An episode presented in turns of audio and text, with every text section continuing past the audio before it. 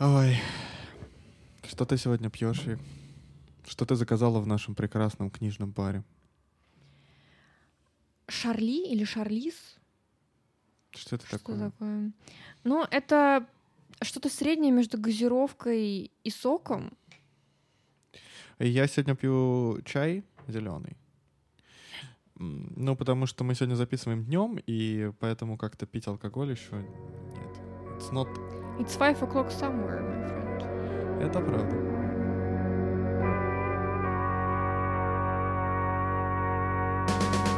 Всем привет! Это подкаст «Книжный бар». С вами Вика и Игорь. И каждую неделю мы собираемся, чтобы рассказать друг другу и вам о книгах, которые мы прочитали. Сегодня я буду рассказывать о бродягах Дхармы э, Джека Керуака. О чем будешь рассказывать, Вик? А, Я буду рассказывать о вселенной Боба. О вселенной Боба? Да, Денниса Тейлора. Это, это же очень известная вещь. Ну, в смысле, это классика современной фантастики? Или уже не современной? Ну, это современное, но уж не знаю, что там с классикой. Ты откуда это взял? Ну, Мне кажется, все говорят про вселенную Боба, когда речь заходит о научной фантастике, нет? Не знаю, я не слушала. Ну ладно. Ну давай, ты начинаешь. Ну окей. Ам, Ну, в общем, Вселенная Боба — это четыре основных книги, которые у нас вышли. Вот четвертая вышла недавно. Я так понимаю, что есть еще одна книга, она... Про нее мало информации, у нас она пока что не вышла, на Википедии никаких описаний нет, но это, в общем, ответвление от э, четырех основных книг. Я думаю, что ее у нас тоже скоро выпустят. А четыре книги это все, это законченная история. Да и черт его знает. Там первоначально, я так понимаю, значит, что автор, вот этот Деннис Тейлор, он вообще программист, и он по фану написал э, первую книгу «Мы легион, мы Боб».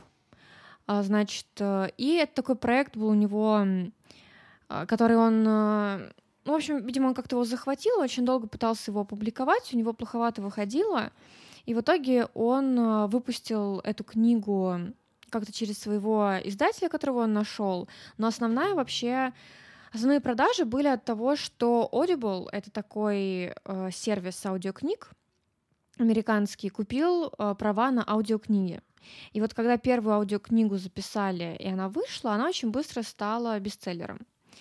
А, Значит, э, и после этого он продолжит писать эти все книги. На самом деле переход между, например, первой и второй книгой довольно такой легкий, и нет ощущения, что это должен был быть стендалон, который вот все финальный. То есть там как-то изначально, мне кажется, предполагалось продолжение, поэтому ну, в общем, хорошо, что книжка заинтересовала слушателей, поэтому последующие книги тоже выходили в аудиоформате. И я так понимаю, что у него награды в первую очередь за аудиокниги, потому что они очень М, зашли э, слушателям. Интересно, что история чем-то напоминает э, историю марсианина. Как он? Да. Энди В- А, Вейн- н- да, Вейнер? как-то так. Ну, вот Потому там что- сзади тебя где-то эта книга есть, Мгм. или даже вон сбоку, нет? У тебя раньше здесь марсианин лежал. Нет, нет, я его убрал. А, ну, в общем, на самом деле там и сюжет относительно похож. Я бы сказала, что это такая в некотором смысле еще более легкая версия марсианина.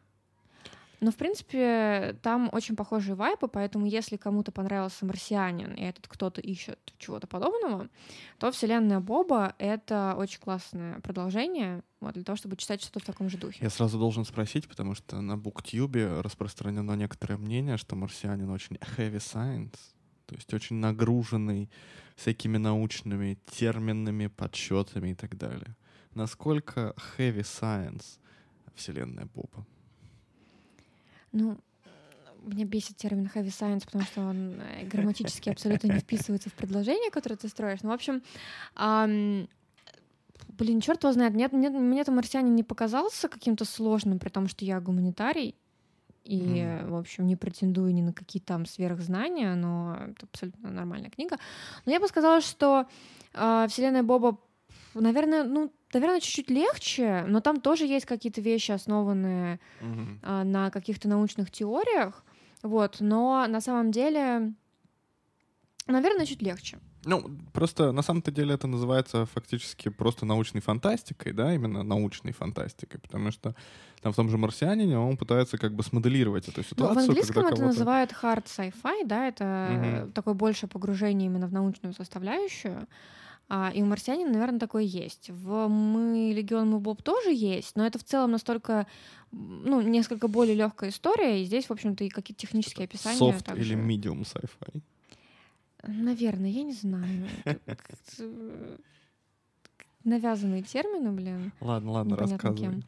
А, в общем, э, книга очень прикольная.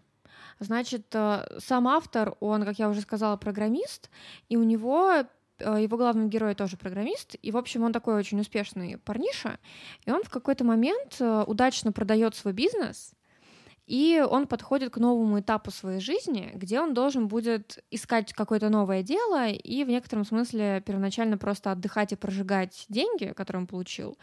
И он такой воодушевленный тем, что вот у него такое небольшое состояние образовалось, полон каких-то а, надежд и планов. А, И, значит, э, мы с этим персонажем знакомимся в тот момент, когда он как раз подписал контракт на то, чтобы продать свой, ну не продать точнее, а на то, чтобы его мозг, короче, заморозили а, после его смерти. И, значит, чтобы потом, если наука продвинется достаточно далеко, его могли возродить в каком-то там виде. Значит, а, но он только подписав этот контракт и вот э, начав смотреть в будущее, он умирает.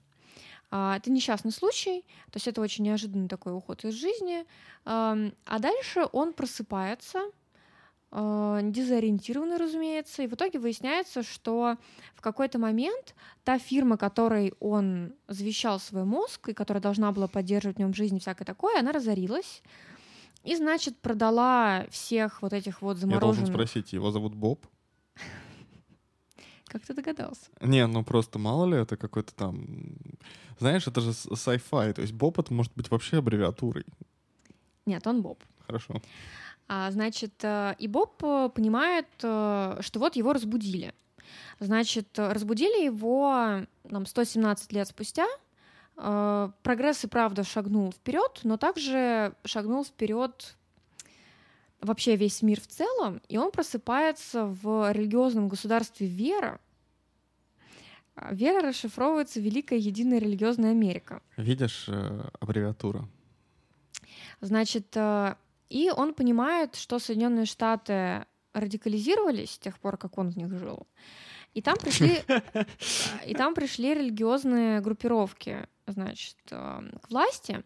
И получается так, что в том числе наука, она э, подвержена некоторой цензуре, да, и вот на нее накладываются какие-то ограничения и так далее, но тем не менее он разбужен для того, чтобы стать искусственным интеллектом в пока что непонятно в, каком именно качестве, потому что первоначально начинает проводить всякие опыты над ним, а значит, давать ему всякие задачки, проверять, насколько он, во-первых, способен их решать, а во-вторых, насколько он психически гибок, потому что не любого человека можно запихнуть в какую-нибудь машину или в какой-нибудь корабль там космический и ожидать, что он не свихнется и вообще сможет выполнять функции.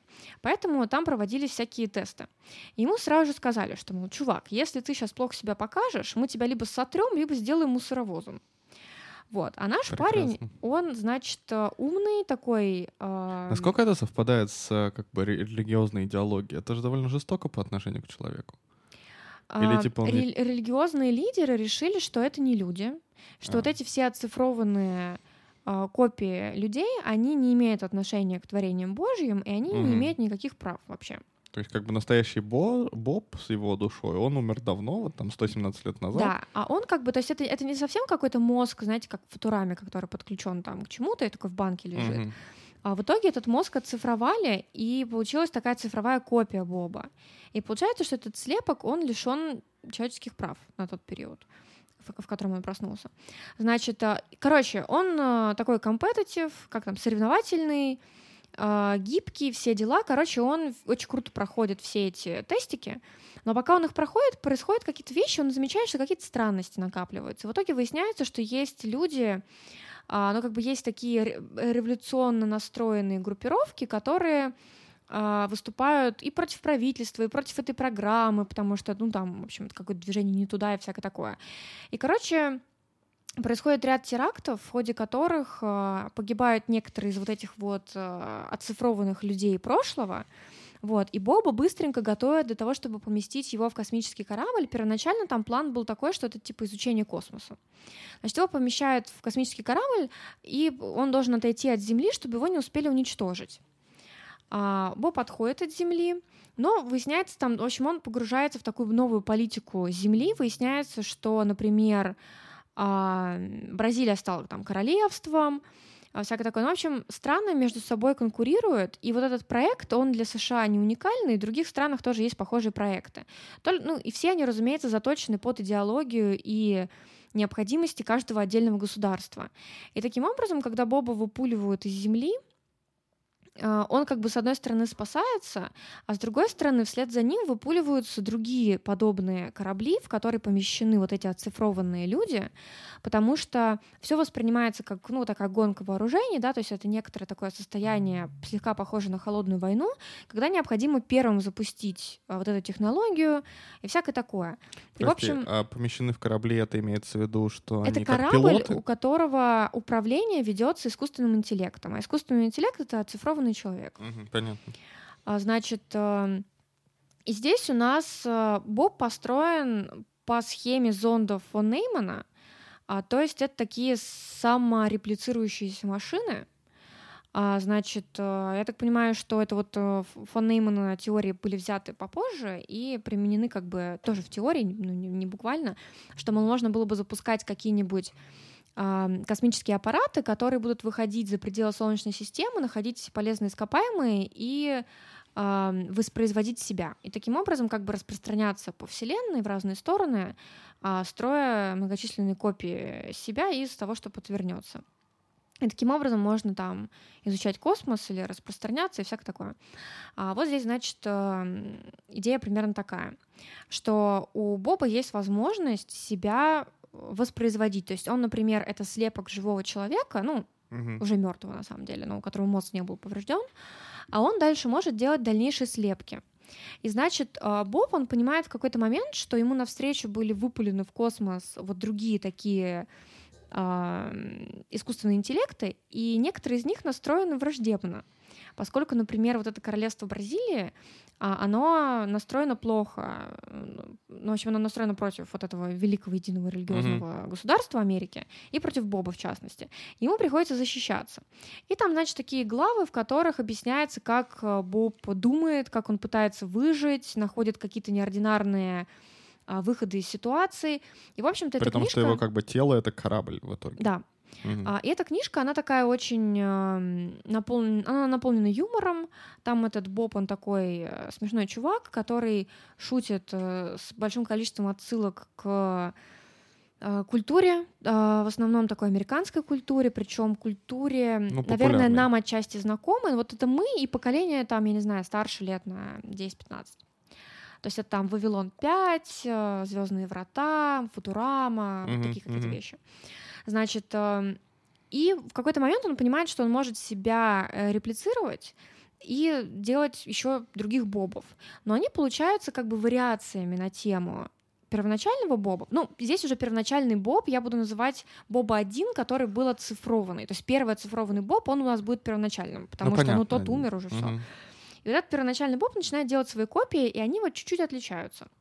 И таким образом ему не прям скучно с собой болтать, потому что, с одной стороны, он там других бобов очень хорошо понимает, а с другой стороны, они чуть-чуть все-таки отличаются. Они начинают брать другие имена.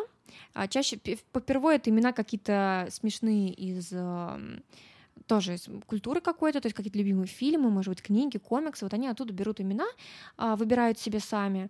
И таким образом а, у него образуется круг э, союзников. А у меня вопрос. Ну, mm-hmm. то есть имеется в виду, он их когда реплицирует и делает новых бобов, они просто становятся как бы такой экосистемой искусственных интеллектов, или он может э, с помощью себя как бы строить какие-то там, не знаю, корабли, первоначально, спутники и Первоначально это просто э, разные интеллекты. Но вообще у него эм, в распоряжении есть технология вот этих 3D-принтеров, а, прикольно. которые угу. начинают строить ему такие же корабли. И получается, что в итоге каждый из новых бобов получает свой собственный корабль. И некоторую автономность. И они начинают создавать для себя а, такой интерфейс, а, то есть а, они могут взять все что угодно, они могут взять какую-нибудь квартиру с библиотекой, они могут взять там пляж и так далее.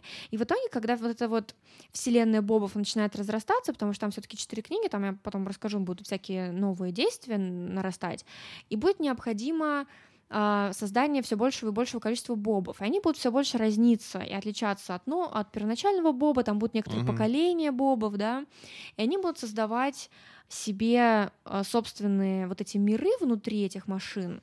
И это будет тоже такой а, момент, что мы будем смотреть, как они по-разному обустраивают свой дом, какие у них разные интересы получаются и так далее. То есть все они как бы такие грани с одной стороны грани, с другой стороны небольшие искажения первоначального боба, mm-hmm. и это рождает у них разные цели, интересы, интерфейсы, способы общения и так далее. Ну, то есть пока он создает себе такой небольшой космический рой, как бы. Да, он защищается от э, бразильцев. Бразильцев представляют а, представляет, точнее, военный, который был э, оцифрован и помещен в этот корабль. Сейчас а, у меня где-то выписана его фамилия, потому что она смешная. Ну, она не смешная, просто... А, господи, как его, блин... Мадейруш. Я просто Тадейруш, что-то Мадейруш пыталась uh-huh. вспомнить. В общем, это Мадейруш.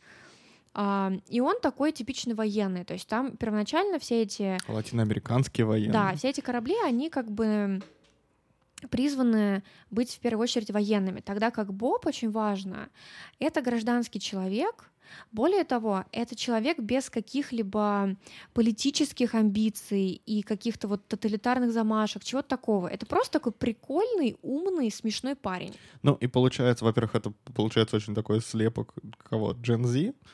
Не Z, а как Gen X? X?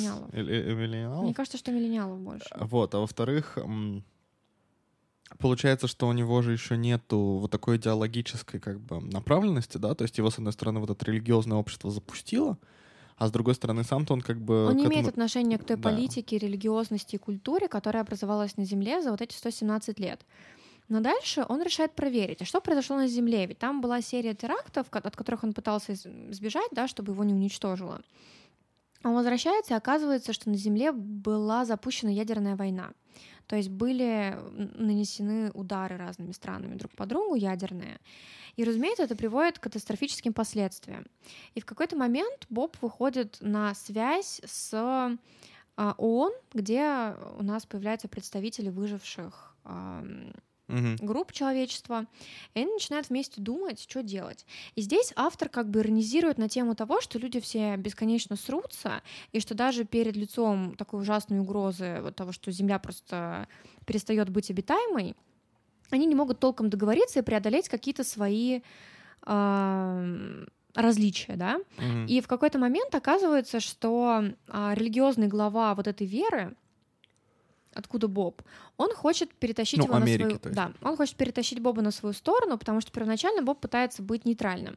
И он находит его родственников, то есть тех людей, ну, как бы его... Э, потомков. Э, потомков, да. Ну, точнее, он не оставил потомков, но у него была сестра, и он встречается с какой-то своей там внучатой прапраправнучкой, и она невероятно похожа на его сестру. И в этот mm. момент как бы Боб осознает, что вот он-то думал, что все, он одинок, все, что он знал, умерло, все люди, которых он знал, умерли. А тут эта девушка, она оказывается просто очень похожа на сестру, и им устраивают встречу, и он неизбежно как бы подпадает под чары этой девушки, которая вот он чувствует, что она в ней кровь его сестры, она на нее похожа, она реально милая, всякое такое. И у него устанавливается связь с родственниками, но в частности вот с этой э, девочкой, которая на сестру похожа. И, в общем, а, и в итоге ему приходится взяться за спасение Земли. И дальше я, ну, там, я не буду подробно рассказывать, но, короче, там всякие перипетии, которые, ну, как бы это ирония, но недостаточно толстая, чтобы ты закатывал глаза, как мне кажется. Вот я не закатывала глаза, я такая, типа, посмеивалась и думала, блин, ну, пр- правильно подметил. Но для меня это не было слишком толсто, чтобы я такая, господи, можно уже немножко вот с повесточки уйти. То есть он как-то на мой вкус он удачно ходит по этой грани, угу. не переходя ее не в сторону какого-то совсем фарса, не в сторону какой-то совсем политоты, от которой тоже периодически хочется отдохнуть. Поэтому меня это как-то все устраивало по градусу.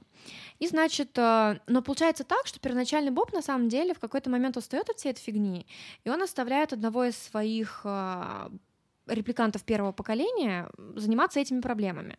А сам он отправляется на исследование космоса. И таким образом у нас в итоге происходит такая ситуация, что у нас появляется несколько веток повествования, где бобы, в особенности первого поколения, каждый находит в себе основной фокус внимания и интересов и занимается вот этой стороной. А значит, эм, но дальше у них как бы, на самом деле, здесь немножко, на мой вкус, с одной стороны, неправдоподобный момент, а с другой стороны, черт с ним, что как-то очень быстро бобы становятся супер технологичными, вот особенно первоначальный боб находит кучу всяких таких неординарных и крутых выходов, и в итоге они создают такой бобнет, который позволяет им встречаться а, в любой момент времени. То есть первоначально они когда они особенно разлетелись, какой-то момент наступает, когда бобы первого поколения начинают находить каждый себе свою цель, вот для чего дальше вообще mm-hmm. существовать, они разлетаются. И, и, например, обмен сообщениями затрудняется, потому что чем дальше они друг от друга отлетают, тем дольше доходят сообщения.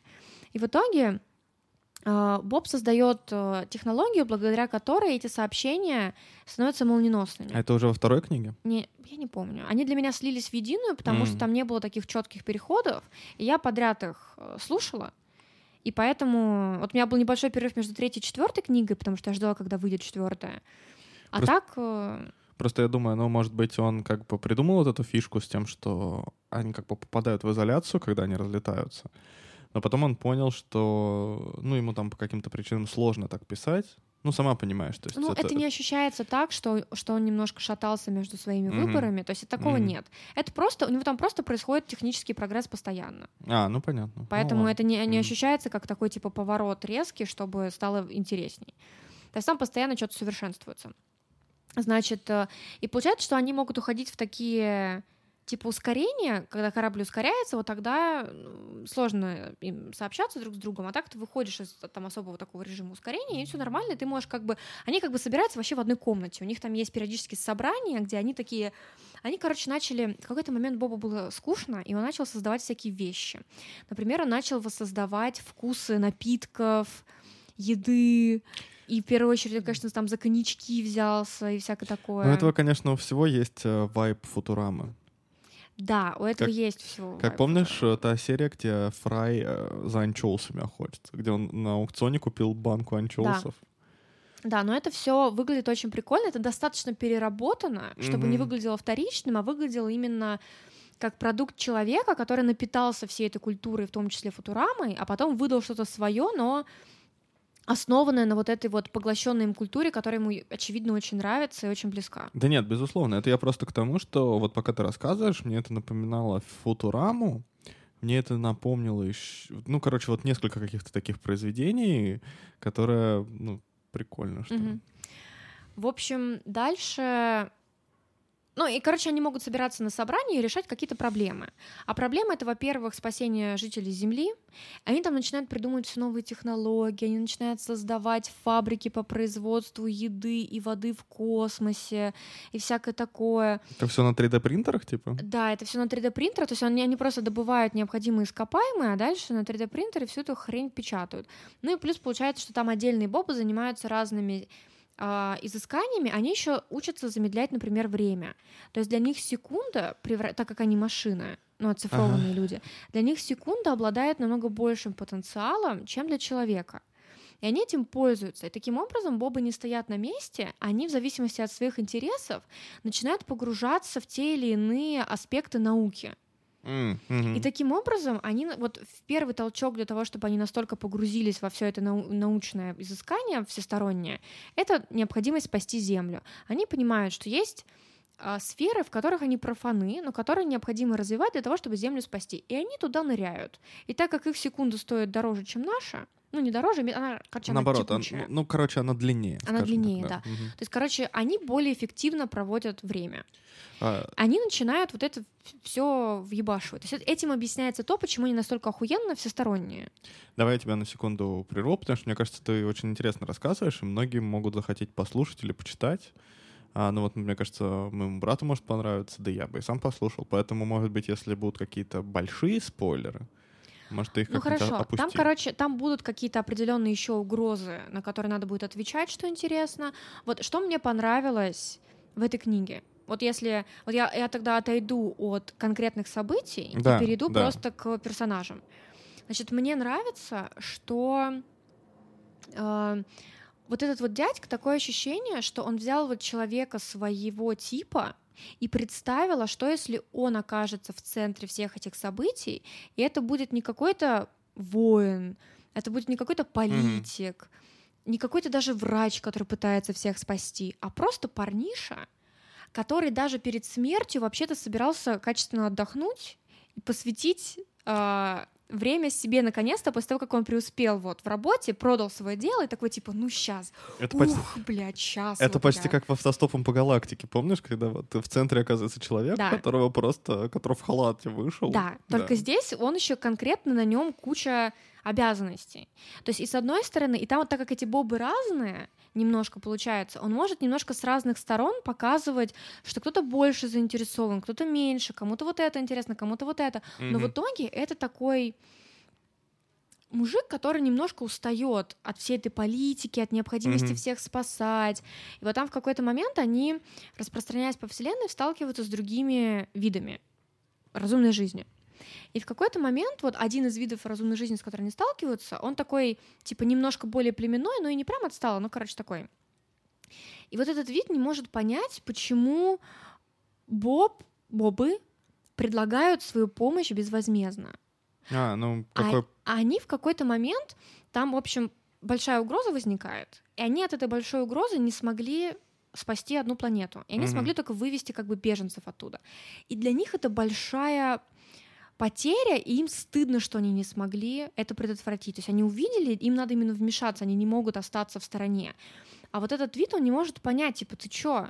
Ты типа даже не попросишь ничего взамен? Ты вообще ты Но- сумасшедший, что ли? Между прочим, вот когда ты начинала говорить про то, что они начинают интересоваться разными вещами, да, в научном плане или там Мгм. исследовать космос по-разному, я как раз подумал, что вот так же, как в «Марсианине», он как бы моделирует определенную ситуацию, а что если будет, э, вот если человек, опять же, вот примерно такой, он вдруг попадает на Марс, ну, в смысле, застревает на Марсе, он каким-то образом там выживает.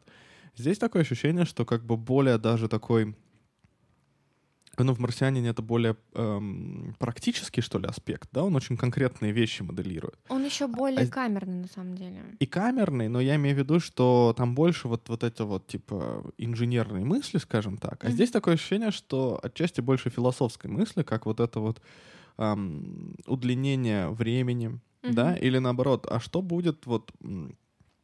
Ну, получается, что это Боб, он же примерно с разумом живого человека, но он освобожден от многих как бы социальных, эм, я не знаю, как это сказать, догм. Вот там То есть, есть э, интересное рассуждение Имеется в виду, что вот тему. что значит безвозмездно, да? То есть как бы ему же ну, не нужны деньги. Да. И у, него, у него в некотором смысле и время это довольно бесконечный в некотором смысле ресурс, потому что... Вот да, там, там еще так, такой интересный вот вопрос, который... Там понимаешь, в чем фишка? С одной стороны, там поднимаются очень интересные вопросы, а с другой стороны, книги остаются супер легкими. И в какой-то момент я ожидала, знаешь, такого нагнетения, раскрутки. А она в должной степени не произошла. И с одной стороны, можно было бы расстроиться. Я думаю, что кто-то из э, читателей, слушателей расстра- Мгм. расстраивается.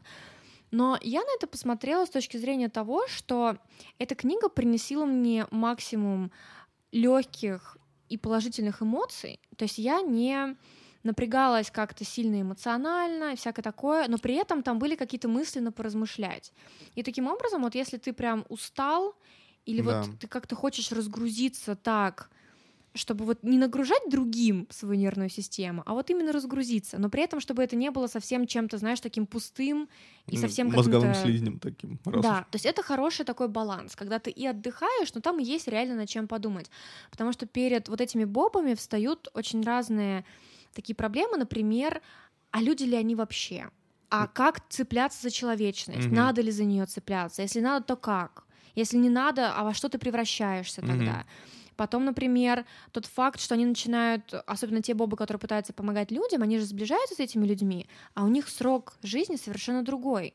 И Ну, получается, что ты такие, переживаешь, типа, для да, и, людей. ты, и ты переживаешь вот эти а, и потери, и вот ты переживаешь то, как общество начинает тебя иначе воспринимать, потому что одно дело, когда приходит друг какой-то Боб и помогает, а другое дело, когда поколениями Боб помогает, Мгм. и он же не воспринимается так, как вот первоначальными людьми, которые с ним столкнулись и которым он начал оказывать помощь. И вот это и одиночество, и одновременно то, что ты никогда не одинок из-за того, что повсюду Бобы. И в итоге, как бы, когда их все больше и больше становится, получается, что Боб выходит на какую-то новую плоскость, когда это уже не человек и не машина, а как будто бы новый вид, Ну, Типа популяция такая. да. И получается, что это новый вид, который вот пока читаешь, ты все время думаешь вот так, а если бы другой человек реально оказался? То здесь как бы это такое суперудачное стечение обстоятельств, когда этот человек абсолютно не ам, у которого нет какого-то насильственного да, мышления, то есть он не внесет насилие, но при этом он и не супер какой-то альтруист, даже не супер бог, который готов все время контролировать. Мгм. То есть бобы, они в основном сходятся на том, что нужно до какой-то степени помогать, а потом давать самим развиваться. Мгм. Они даже в какой-то момент собирают такую интервенцию и заявляют там бобам первого поколения, типа, слушайте, мы немножко заманались помогать людям, как бы можно мы своей жизнью поживем, а то вот если очередная какая-то жесть начнется, которая не устроит, мы вообще не уверены, что мы хотим приходить и помогать. Ну, может, пусть что будет, то будет. Ну, как бы мы тут это столько времени им посвятили, как бы пора и честь знать. Мгм.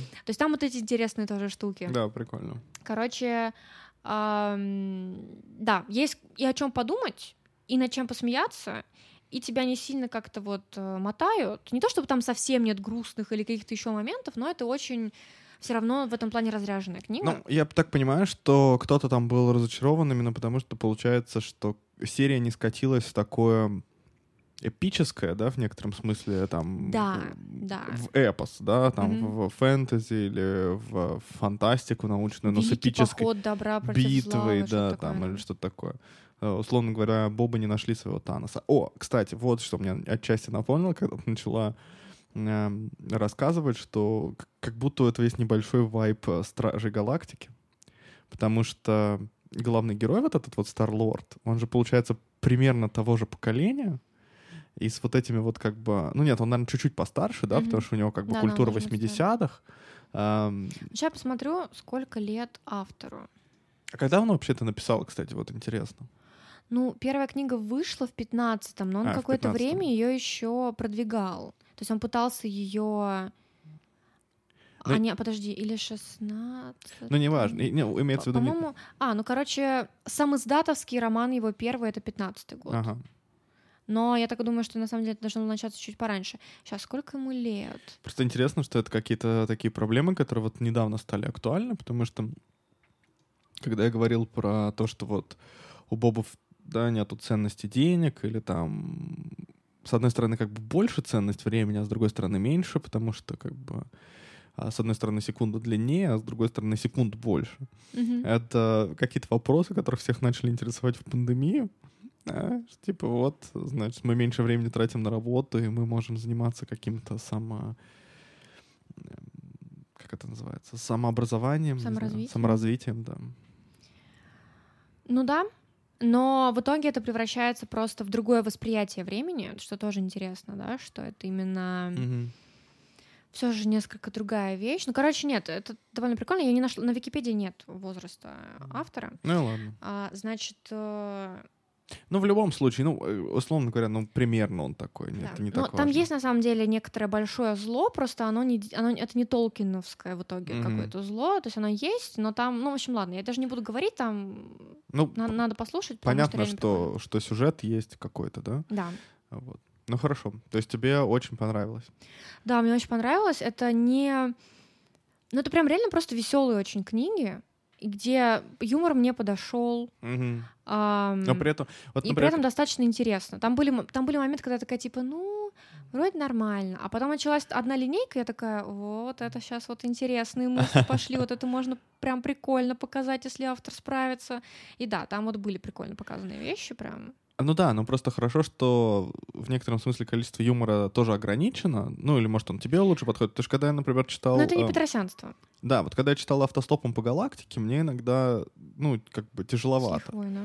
Там. Ну, то есть он как бы иронизирует примерно каждую секунду, знаешь, это вот такое вот, есть такие жанры. Там, там есть такие бобы, но их ставят на место, типа, слушай, давай это немножко ограничим тебя, Да. потому что это уже невозможно. Ну, понимаешь, там такие боба, здесь такой автор. Да, нет, Понимаешь? я- это я к тому, что там интересно, что как раз-таки из-за многоголосицы этих бобов они как бы друг друга в этом плане троллят, и там есть серьезные, есть совсем смешно, в общем, там разные вот эти.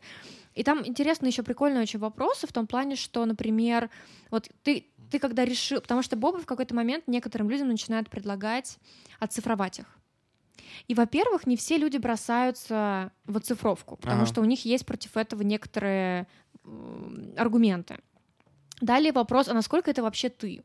То есть ты-то умер, это просто слепок твоего мозга. А, И, ну, в общем, вот эти вопросы поднимаются. Потом, например, там есть такая фигня, что они начинают делать копии бобов, и когда какой-то из бобов вдруг умирает, его можно восстановить из последней копии. Но они поднимают вопрос, а тот же ли это Боб? Вот мы ему, мы его прям как бы воскресили. Потому что сначала они радуются, что типа, блин, мы можем вообще бессмертными стать. Но потом у них грусть все равно приходит. А потом появляется Боб, который просит не восстанавливать его. М. И там тоже интересно, почему он об этом просит. Вот ситуация вокруг вообще этой просьбы тоже прикольная. Обратите на нее внимание. А, и, и, короче, вот эти... Но это все так подается, что ты можешь слушать... И, блин, я, конечно, сейчас буду рассказывать, как будто бы это Умберто Эко, но нет. Понизьте ожидания, это я просто так Да рассказываю. нет, нет, мне кажется, Ш- всем понятно, что это такой как бы популярный роман, но в который Да. завернуты вот эти Но вот... и получается, что как бы ты можешь слушать его вообще как такой а, блокбастер, и типа тебе просто весело. А есть моменты, на которых можно притормаживать и при желании как раз-таки параллельно порассуждать. А что ты думаешь на, это, на эту тему, да? А согласен ли ты с автором? Ну или просто это подкидывает какие-то интересные темы для разговоров. Поэтому, в принципе, здесь даже меня обычно раздражают такие рекомендации, но здесь можно прям сказать, что ее можно в бук-клабе каком-то почитать, ну, типа, с, с несколькими друзьями и реально пообсуждать. Да. Хорошо. Я, я вдохновился, потому что ты мне на самом деле довольно давно советовала почитать Мамома, но так как ты мне не рассказывала сильно про что это, я... И еще ты вредный невероятно. еще я вредный, я долгое время не прибегал к твоим рекомендациям. Но я просто очень уважаю такой жанр, когда вот что-то легкое, но и как бы э, туда запаковывается что-то более серьезное, Мгм. какие-то философские вопросы. Потому что я, конечно, ну мы с тобой и так много читаем такого хардкорного нонфика периодически в виде статей, там каких-то монографий и прочее. Мгм. И ну как бы меня, как это сказать? Ну вот в какой-то момент э, э, появились такие романы, даже не просто философские, а такие как бы чуть-чуть назидательные. Знаешь, такое часто говорят про Ан- «Атлант расправил плечи». Мгм. Типа, что ты эссе не напишешь? Мгм. Вот. И в этом смысле я очень люблю вот такое совмещение жанров. Мне Да, кажется, это когда, здорово. когда это произведение, оно самодостаточное. То есть, если В принципе, вот То есть как- ты можешь, правда, написать, короче, эссе, но здесь, зде- это так хорошо совмещено, что люди раз, с разными могут запросами прийти к этой книге, и они все равно, каждый что-то для себя получит действительно. Да. Ну что, пойдем дальше тогда? Да.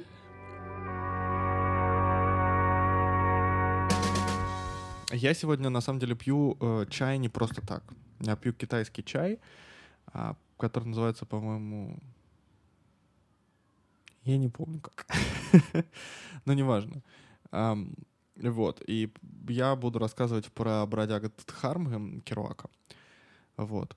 А дело в том, что, конечно, этот роман очень под сильным влиянием буддизма и тем, что Керуак очень увлекся буддизмом. И он посвящен его другу, о котором я тоже немножко расскажу, потому что, в принципе, история интересная. Вот. э, Но единственное, я сразу сделаю некоторый дисклеймер, что я не читал главный роман Керуака, который э, «On the Road», «На дороге» или «В дороге», как у нас переведено, не знаю. Не знаю, на дороге, наверное. Наверное. И тут интересно, что «Бродяг Дхармы» часто называют продолжением романа «На дороге». Но вообще, насколько я понял, у Керуака все романы супер автобиографичны. То есть, например, э, в «Бродягах Дхармы» формально главного героя, от которого, от лица которого написан роман, его зовут э, Рэй Смит. Но на самом деле это настолько автобиографичная вещь, что я просто буду называть его Керуаком. Ладно? Ладно. Не, не литературным героем, как на уроках литературы, просто вот я буду так. Вот. И у него в каждом э, романе как бы новое имя главного героя. То есть, ну, как бы формально все романы Кюрака повествуют про разных людей. Но на самом деле он просто проживает какой-то кусок жизни, пишет про это, проживает какой-то кусок жизни, пишет про это и так далее. А, вот. Эм, и тут как бы есть, я так понимаю, очень важная произошла вещь, что э, в романе «На дороге» Керуак описывает вот это свое бродяжничество и вот это вот свою... То, как он автостопом путешествует по Америке. Но в какой-то момент после романа «На дороге», который он долго не мог опубликовать, он сильно увлекается буддизмом. То есть на дороге, по идее, ну, он, я так понимаю, не что нет. всеми этими идеями. Я так понимаю, что нет. Это до его увлечения Мгм. буддизмом.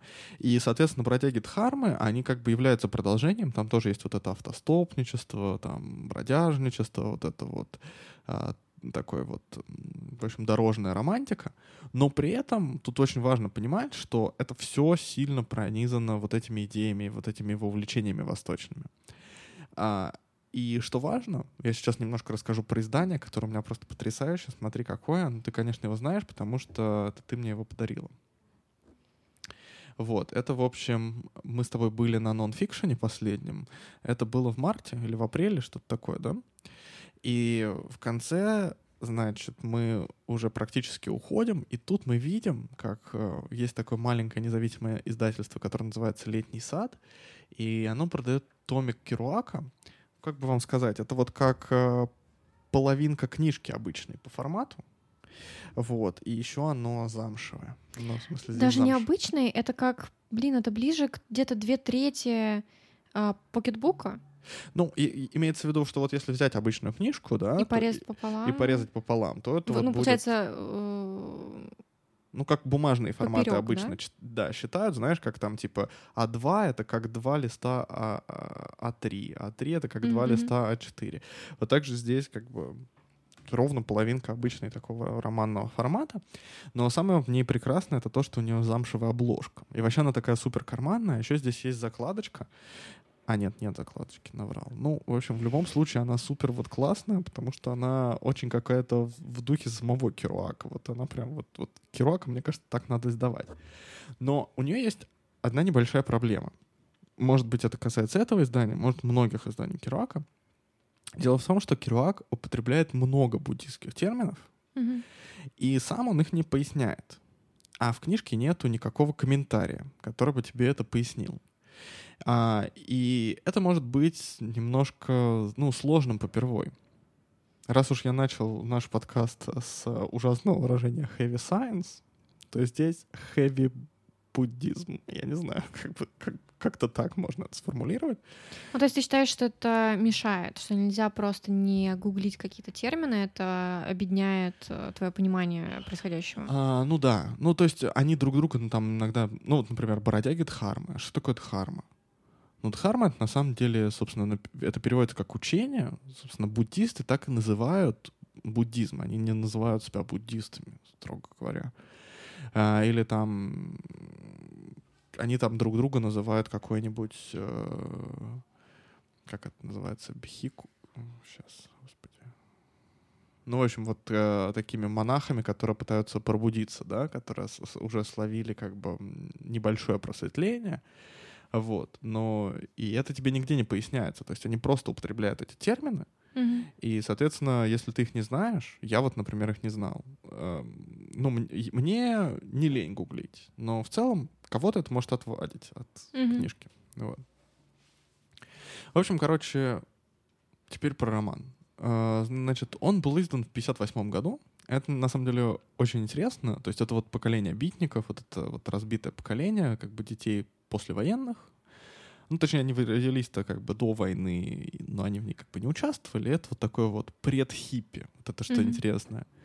Э, Я потом расскажу, как бы, почему это интересно, немножко сравнив с дзен искусство по уходу за мотоциклом, которое мы уже обсуждали в одном из наших подкастов, там одном из первых. Там есть определенные параллели.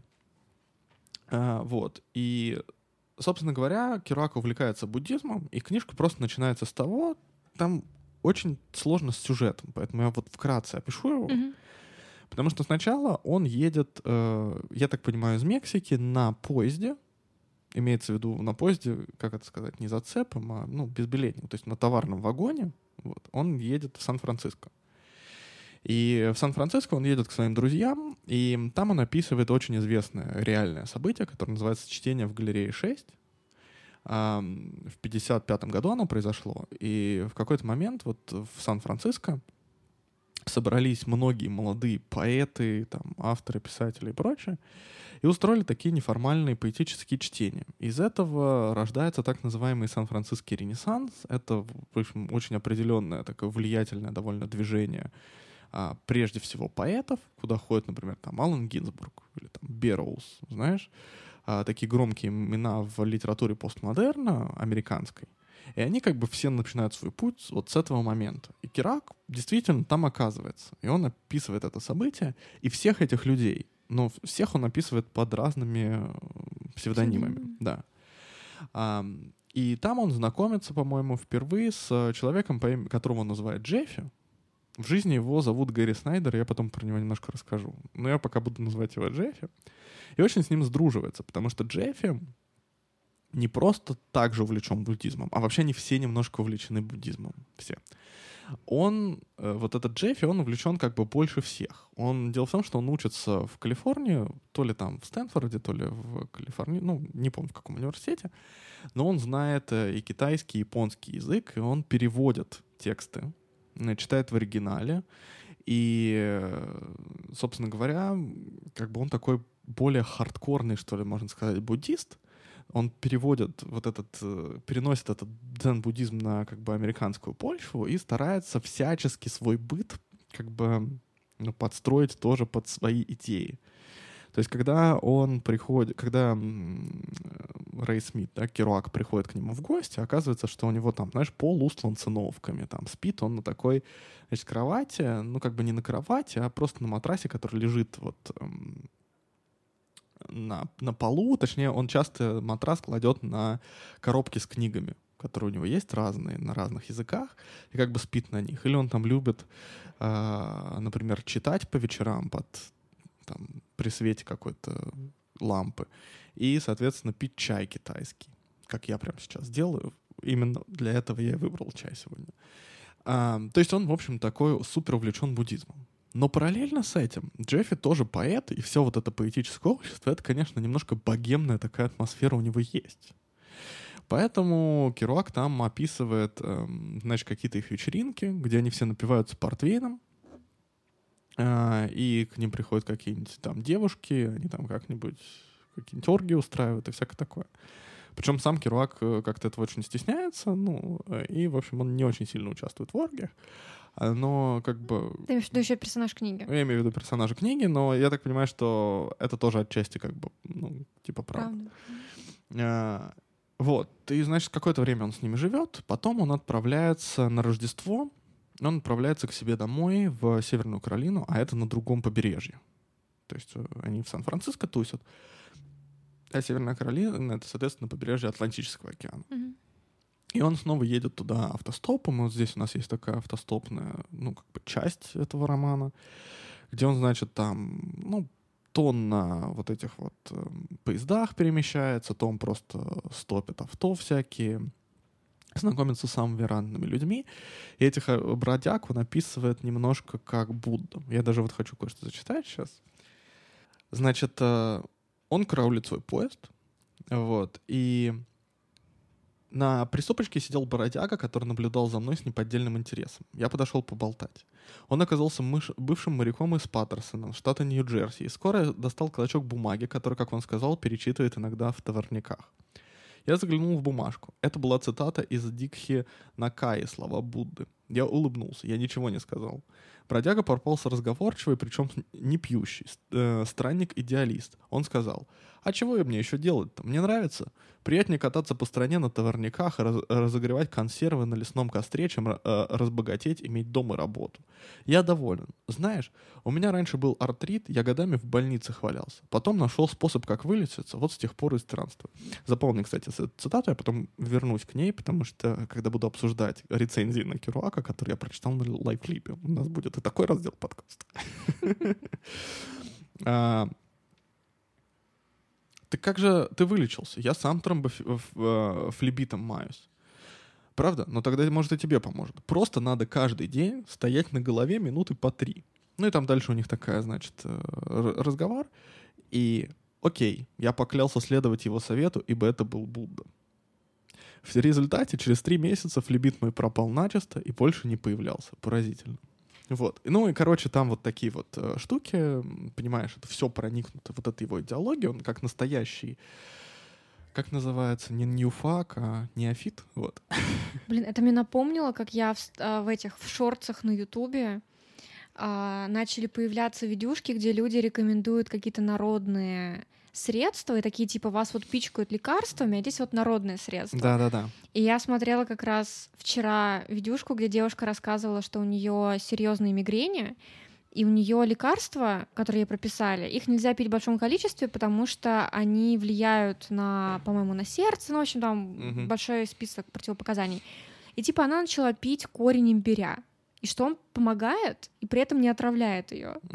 И там тоже такие, знаешь, типа видео возвращения к корням, да. возвращаем все эти практики, которые нас заставили убить и забыть. Да, вот здесь тоже такая проповедь э, супер простой жизни, потому что вот этот Джеффи, например, он очень увлекается м- походами.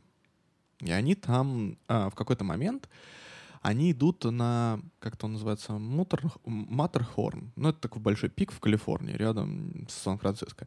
И они, значит, все затариваются дешевым походным э, оборудованием. Да, то есть, знаешь, в Америке есть такие как бы магазины, которые называются магазины армии спасения. Ага, это как да. секонд-хенды, только, ну, не совсем, они благотворительные. Mm-hmm. А, вот, и, соответственно, они идут туда, дешево закупаются всякими разными там рюкзаками, ну, понимаешь, короче, mm-hmm. походным оборудованием, и идут туда. И Керуак этому, он в итоге до вершины не доходит, ну, как-то ему страшновато, а Джеффи добегает, причем у Джеффи абсолютно такой, вот это вот, знаешь, такая проповедь... Эм, именно возвращение к корням, почему я про это вспомнил, потому что он может в какой-то момент там раздеваться до трусов, просто бег, бежать на вершину там в одних ботинках, э, и как бы, ну, вот это такое вот единение такое, слэш созерцание. То есть это как бы вот этот буддизм плюс такой вот, э, как это сказать, ну, новое поним... возврат к корням.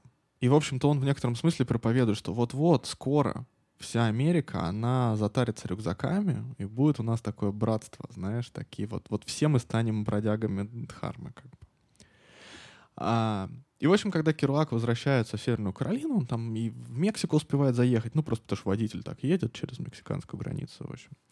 А, он попадает в дом, я так понимаю, что то ли это дом его матери, но там еще то ли гостят, то ли там же живут, значит, его сестра с, ну, мужем. Mm-hmm. Вот. А они нормальные люди. Вот. А он, и он, значит, как бы с ними как-то дебатирует по поводу вот этого там учения, того всего. Э, но более того, он настолько практикующий Керуак, что он, например, он же купил себе спальник, и он думает, да, надо спать под открытым небом, поэтому он спит на веранде. А я напоминаю, что это, вообще говоря, зима. Но он себе купил теплый спальник, он все равно спит на веранде. И каждую ночь под луной он ходит медитировать к определенному дереву, и он медитирует по много часов, и он сидит там, в общем... В трусах, я надеюсь? Нет, но, значит, все собаки к нему сходятся окрестные, вокруг него спят, а он медитирует. Так что у него там, я так думаю, тепло еще от того, что его согревают шерстяные друзья. А, и тогда же он думает, чем, собственно, ему заниматься потом. А, ну, он как бы занимается, я так понимаю, литературой, в частности, но какую-то временную работу. И он вспоминает, что Джеффи ему как бы отчасти посоветовал, отчасти он сам это придумал — устроиться на сезонную работу, на лето, быть э, как это сказать, вот Firewatch. Ну, то есть... Э, Смотрителем. Смотрителем, который должен сидеть на горе в специальном как бы месте. Домике. Домике, и он э, смотрит э, за возникновением пожаров, так как с гор это видно хорошо. Вот в национальных парках они должны как бы об этом быстро докладывать, Мгм. чтобы не было больших лесных пожаров. И, собственно, он действительно пишет в разные ну, национальные парки, и в одном его берут. Он работать будет э, на границе с Канадой. Вот на севере-западе запада США, то есть вот как бы не, не около Нью-Йорка, с другой стороны. А, и Керуак действительно там работал, действительно есть домик, вот в котором он целое лето проработал. А, ну, не лет, на самом деле, там сезон, да, то есть он там, по-моему, с июня там по конец сентября. А, вот, значит, он, в общем, медитирует, читает всякие, например, он читает там Ал- Алмазную сутру. Ну, это такая важная, вот, э, такой важный религиозный текст, который приписывается самому Будде. В общем, все это не так важно. Когда более-менее наступает весна, он, его Джеффи и его друзья из э, Калифорнии зовут его обратно. И он также автостопом возвращается в Сан-Франциско и живет там тоже у одного их приятеля, они вместе с Джеффи живут, там, э, который, у ко- которого есть как бы дом, он сам, по-моему, этот, как это называется, столяр, э, столяр, вот. А, но у него есть еще такой гостевой домик, и они там живут, медитируют и всякое такое. А, И тоже ходят в горы, в общем, тусить, спать в спальниках, наслаждаться природой, когда они устают от этих пьянок больших. А, Вот. И, значит, ну, а пьянки, они такие перетекающие в оргии обратно, понимаешь, в общем, такая Короче, они живут обстановка. как в Акхе. Они живут как вакхи, да. Но дальше, Ничего себе, у нас там ливень. да, у нас прям так зарядило, в общем, красиво, летний дождь. Вот. Ам, и в это же время Джеффи получает ам, предложение. Э, Точнее, он получает стипендию для того, чтобы поехать изучать э, дзен-буддизм в Японию. И он уезжает. Ну, а, собственно, это совпадает с тем, что главный герой, ну, как бы Керуак, ему нужно уезжать, вот, соответственно, на север, в, ну, вот в, в эту своевременную работу, М. смотрителем быть. И таким образом, как бы... Надолго уезжает его друг? а, Ну, типа там пару месяцев, год, два ну, года. несколько лет. М. Вот. Точнее, в самом романе об этом не сказано, но я потом немножко э, расскажу про это, потому что все это реальные события на самом деле. Мгм. Вот. Ну и, значит, роман заканчивается тем, что Кирак действительно уезжает э, вот в эти горы, а Джеффи когда-то там работал, и там его помнят вот эти вот лесники, и он там прорабатывает э, всю, ну, вот, весь Сезон. сезон. И он, конечно, хочет там наслаждаться природой в таком гордом одиночестве,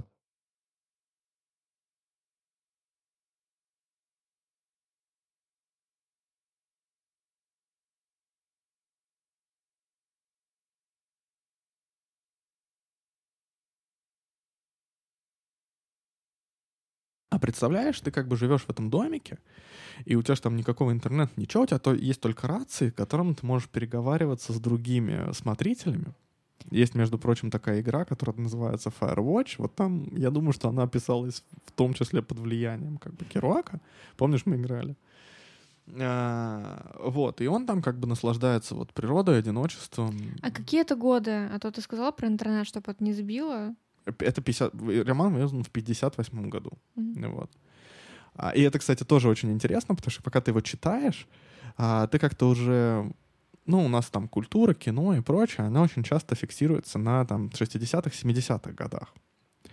Но и там хиппи и прочее. А это все до хиппи, то есть это их предтеча. И интересно, что когда они, например, упоминают какую-то музыку, это музыка, которая, вот знаешь, там джаз. Вообще, Керуак — это певец дж- джаза. У него как бы даже стиль литературный, он пытался его подогнать под джаз. Керуак — это певец джаза? Да, в том смысле, что он как бы для него джаз это очень важная вещь, и он пытается джазовые ам, как бы концепции, вот этот вот спонтанность э, перенести на литературу. Он пишет спонтанно, он пишет а, на печатной машинке, печатает, и он подклеивает листы друг к другу, так что получается такой свиток, и он все свои романы пишет буквально там в течение нескольких недель, то есть он садится и пишет. Мгм. И, например, второй роман, который есть в этой небольшой книжечке, который называется «Биг Сур», он э, написан, там предложение, он часто вместо сточек между предложениями ставит тире. Это как такие джазовые импровизации. Это Мгм. довольно сложно читать, на самом деле, по крайней мере, по-русски, но, тем не менее, это очень важная для него такая вещь.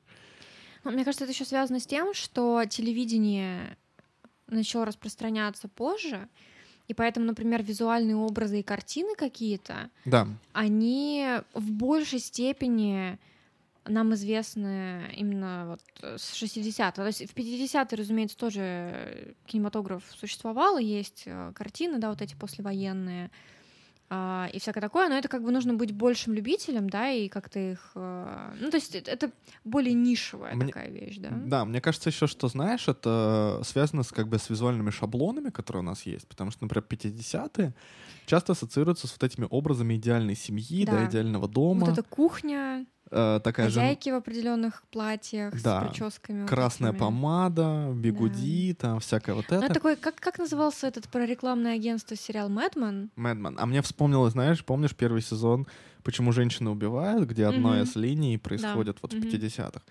И а вот это вот такое, типа, бродяжничество, такая культура, это нам все кажется связано с 60-ми Мгм, годами. Да. А, Вот. И... это Ну, ещё- как- у это нас ещё, как бы, знаешь, да, Это сплющивается немножко это как. Боб Дилан, да, когда ты, например, говорил про то, Да, что да. в товарниках зайцем Да. а, перемещался. Это тоже такое Боб Дилановское немного. Да, вещь. я себя ловил на том, что тебе это постоянно напоминает, вот, например, там Дилана или какие-то, я не знаю, там частично психоделические уже там всякие там Битлов, каких-то вот вот это все. А на самом деле это не они на него повлияли, а он на них повлиял, Мгм. потому что, скорее всего, они все читали Керуака, потому что он, конечно, в какой-то момент стал Я еще хотела, культовым. чтобы ты рассказал то, что ты мне рассказывал, пока читал, а, что это напоминает тебе 90-е в России, Да, я... э, конец 80-х, 90-е. Да, я, я просто сейчас закончу секунду, Мгм. что вот он Не, нет, прибывает... я просто на случай, если ты вдруг про это забыл. Да, он прибывает в горы, там, значит, весь сезон он там работает, и он постоянно вспоминает Джеффи, как бы, и в конце все заканчивается тем, что у него заканчивается сезон, и он снова спускается в цивилизацию. Ну и как бы на этом заканчивается. Это как эти мудрецы, его- да, которые уходили в горы, а потом могли вернуться и нести прос- просвес- Да. просветленные мысли, которые, значит, пришли им в голову в период отшельничества, да. Да, и он это чувствует, потому что он сидит на этой горе, он как бы частично даже видит там какие-то поселения и вот этот вот мир, от которого он ушел. Мгм. Вот, а в конце все, вот ему по рации говорят, что надо спускаться. Он, значит, кланяется хижине, хи- хижине как э, Джеффи его учил, и уходит вниз. Вот. А, и да, это еще вот напоминает мне, собственно говоря, это просто чтобы закончить сюжетом. Вот такой роман там, не то чтобы есть этот сюжет, он на самом деле как бы начинается просто со сцены в товарном поезде и заканчивается просто тем, что он спускается с этой горы. То есть у него нет никакой, как бы, скажем так, ну, композиции. Но тебе некотором смысле. интересно было читать. Мне было интересно читать, но, опять же, это совпадает как бы и с моими интересами, и с вот этими поп-культурными всякими штуками. А что касается... э, Значит, вот эта группа, короче говоря, которая вся увлечена буддизмом, мне действительно это очень сильно напомнило... м, Значит, в прошлом году мы с тобой смотрели фильм, посвященный Пелевину. Потому что в прошлом году, в, в осенью, было шесть- 60 лет Пелевину. И вышла очередная документалка, очередная документалка про него. И там как бы хорошо раскрывается то, как в конце 80-х, начале 90-х они, как бы писатели, и не только писатели, они начинают такой, как это сказать, ну, духовный поиск, и они тоже обращаются к буддизму, и там у них очень интересные биографии, потому что так же, как Ну, у Пелевин... них ты имеешь в виду, что образуются некоторые группы, Ой, да, у, у и, групп- у- и членов этой группы, и он- она объединена интересом к восточной культуре Да. и практикам. Э, То есть, например, там один из них а, такой, ну, я не буду называть их по именам, в общем, он, например, организовал первые в Москве чайные, и он, собственно, так как он был китаистом, точнее, есть китаист, а, он возил как бы экскурсии, ну, вот группы вот этих людей, которые увлекаются буддизмом в Китае, по- в разные китайские монастыри, там, на Тибет и прочее, прочее. А вот Пелевин, который литератор, да, и он тоже увлекается всеми этими, этими практиками, и даже там единоборствами, карате, и тоже вот он как бы ездит э, сначала там в Китай, в Японию, ну, в общем, мы, мы знаем, что он до сих пор как бы очень на вот этой буддистской философии а, стоит. И были там, например, помнишь, в том же фильме был, например, про биолога, который стал одним из первых, ну, просто человек, он работал в каком-то институте биологии, а потом вот в восьми- конце 80-х, начале 90-х он тоже увлекся дзен-буддизмом, он стал одним из первых э, дзен-буддийских монахов в России, даже основал какой-то центр дзен-буддизма, один из первых, mm-hmm. то ли в Санкт-Петербурге, то ли в Пскове и прочее. И вот этот вот, вот э, Америка 50-х, вот эта керуаковская, она реально очень это напоминает, потому что я сейчас немножко расскажу про то, кто такой э, вот этот Джеффи на самом деле. В общем, э, вот в этой поэтической группе, оказывается, все более-менее увлекались буддизмом. Кто серьезнее, кто менее серьезно. Ну, например, Алан Гинзбург, который реально очень крупный поэт, он прославился поэмой «Вопль», которую, собственно, он читал на вот этих чтениях э, в галерее 6, и которую Керуак упоминает, он тоже немножко увлекался буддизмом. Но, конечно, главный идеолог, идеолог там вот этот вот Джеффи, которого зовут на самом деле Гэри Снайдер. Он родился в 1930 году, и самое интересное то, что он до сих пор жив. Ему уже, соответственно, сколько? 93 года. А, и даже про него есть документальный фильм, который я, к сожалению, не успел посмотреть, но мы должны с тобой посмотреть. Этот документальный фильм называется что-то там... Ну, в общем, я оставлю ссылку в описании подкаста.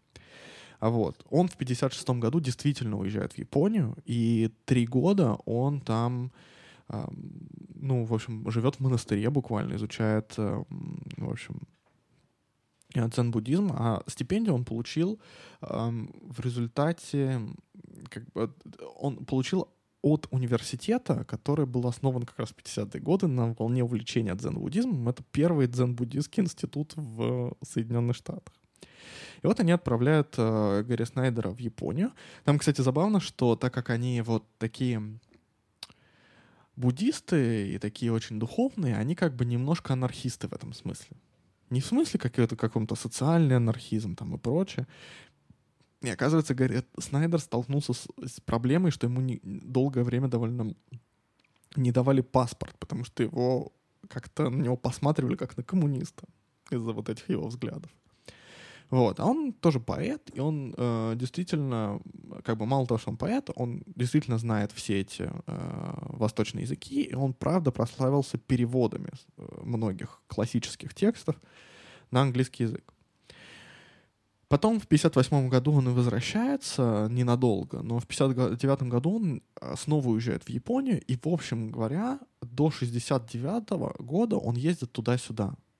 То есть, на самом деле, целые 13 лет он ездит вот между США, и Японией? между США и Японией. Преимущественно живя в Японии, он, например, становится первым европейским студентом одной из э, главных буддийских, э, ну, в смысле, дзен-буддийских школ в Японии. Там есть два направления, и он становится первым европейским студентом. Вот. А, то есть он, на самом деле, такой крупный тут сложно сказать, кто он. То есть буддолог или, ну, то есть, или, или буддист, ну, то есть и то, и другое вместе. Вот. Э, потом он возвращается в США, и вместе с вот этим Аланом Гинзбургом они покупают, значит, большое, как бы, как это сказать, даже не раньше, а просто участок а, в Неваде. И там они основывают такую некоторую, ну, тоже поэтическую как бы коммуну, где они строят домик большой такой в японском стиле, а у Снайдера был опыт, э, значит, эм, прибиться к какому-то к какой-то группе в японском дзен-буддизме. Ну, по-английски она называется tribes, то есть просто племя. Они, в общем, проповедуют вот этот уход в горы и такой ближе к природе, опять же. И он, значит, переносит это на американскую почву, они реально довольно долгое время живут вот, собственно, в Неваде. Он периодически бывает в Калифорнии. За это время он пишет стихи, там публикует переводы и прочее, прочее. Ну, Америке это вообще свойственно, такие коммуны. Да, да. Вот. А, а потом он становится профессором в University of California. А в том числе, ну, профессором прежде всего, как ты знаешь, как у них есть райтинг. То есть это не совсем литература, это вот mm-hmm. как это писательское дело, наверное, да, можно сказать. И тут появляется еще очень важная часть э, направления его деятельности, что он становится таким экоактивистом. Потому что на самом деле, опять же, как бы он такой один из первых экоактивистов, потому что вот еще во времена Керуака, а сам Керуак на самом деле умер в 69 году, он mm-hmm. проповедовал вот это. От чего он умер? Э, да там не особо понятно. То есть то ли его в баре как-то убили, то ли он там перепил. Ну, в общем, что-то не очень... Какая-то мутноватная история. Мгм. Но умер он и правда рано. В общем, ну, у него на самом деле не очень счастливая жизнь, насколько я понимаю. А, на момент написания романа, вот этот бродяга Дхармы, он на самом деле старше их. Ему как бы... Ему там, ну, где-то, наверное, уже близко к, там, к 35 годам. То есть им-то там всем, типа, вот, ну, Джеффи, да, по-моему, сами события, это 55-й год. То есть вот этому Джеффи, ему 25 лет. А ему там, ну, скорее, 35. То есть он как бы на, ну, пол поколения, условно говоря, Мгм. старше, да? Треть поколения. Треть поколения. Вот. Э, так вот. Короче, Гэри Снайдер, э, он становится экоактивистом, и, и в итоге вот он вбирает в себя все вот эти вот э, какие-то свои аспекты своей личности, как поэт, литератор, там, преподаватель, экоактивист, будолог. И он становится довольно известной личностью. Вот я говорю про него там документальные фильмы с- снимает. И плюс еще он участник вот этого бит-поколения, хотя он сам к нему себя не причисляет, потому что, в общем, на самом-то деле он все-таки он считает свою вот эту академическую карьеру частично более важной. Ну, не академическую, а вот по переводу текстов и прочее. Хотя он и поэт в том числе. Вот. И это как бы вот очень интересно перекликается с поисками вот этой духовности ам, в СССР в, в конце, в перестройку. Потому что в Америке, ну, в 50-е тоже есть такая вот... Почему бит поколения? Ну, потому что они разбитые, да, то есть они вот как бы... ам, у них нет вот такой четкой идеологии. Для них вот эта американская мечта разваливается немножко. И они как бы против нее бунтуют, потому что вот как я тебе зачитал эту цитату, они не хотят богатеть и иметь свой дом. И тут вот что интересно, что на LifeLib я видел такую цитату, сейчас я открою свою ее в мобильничке, потому что я специально ее нашел.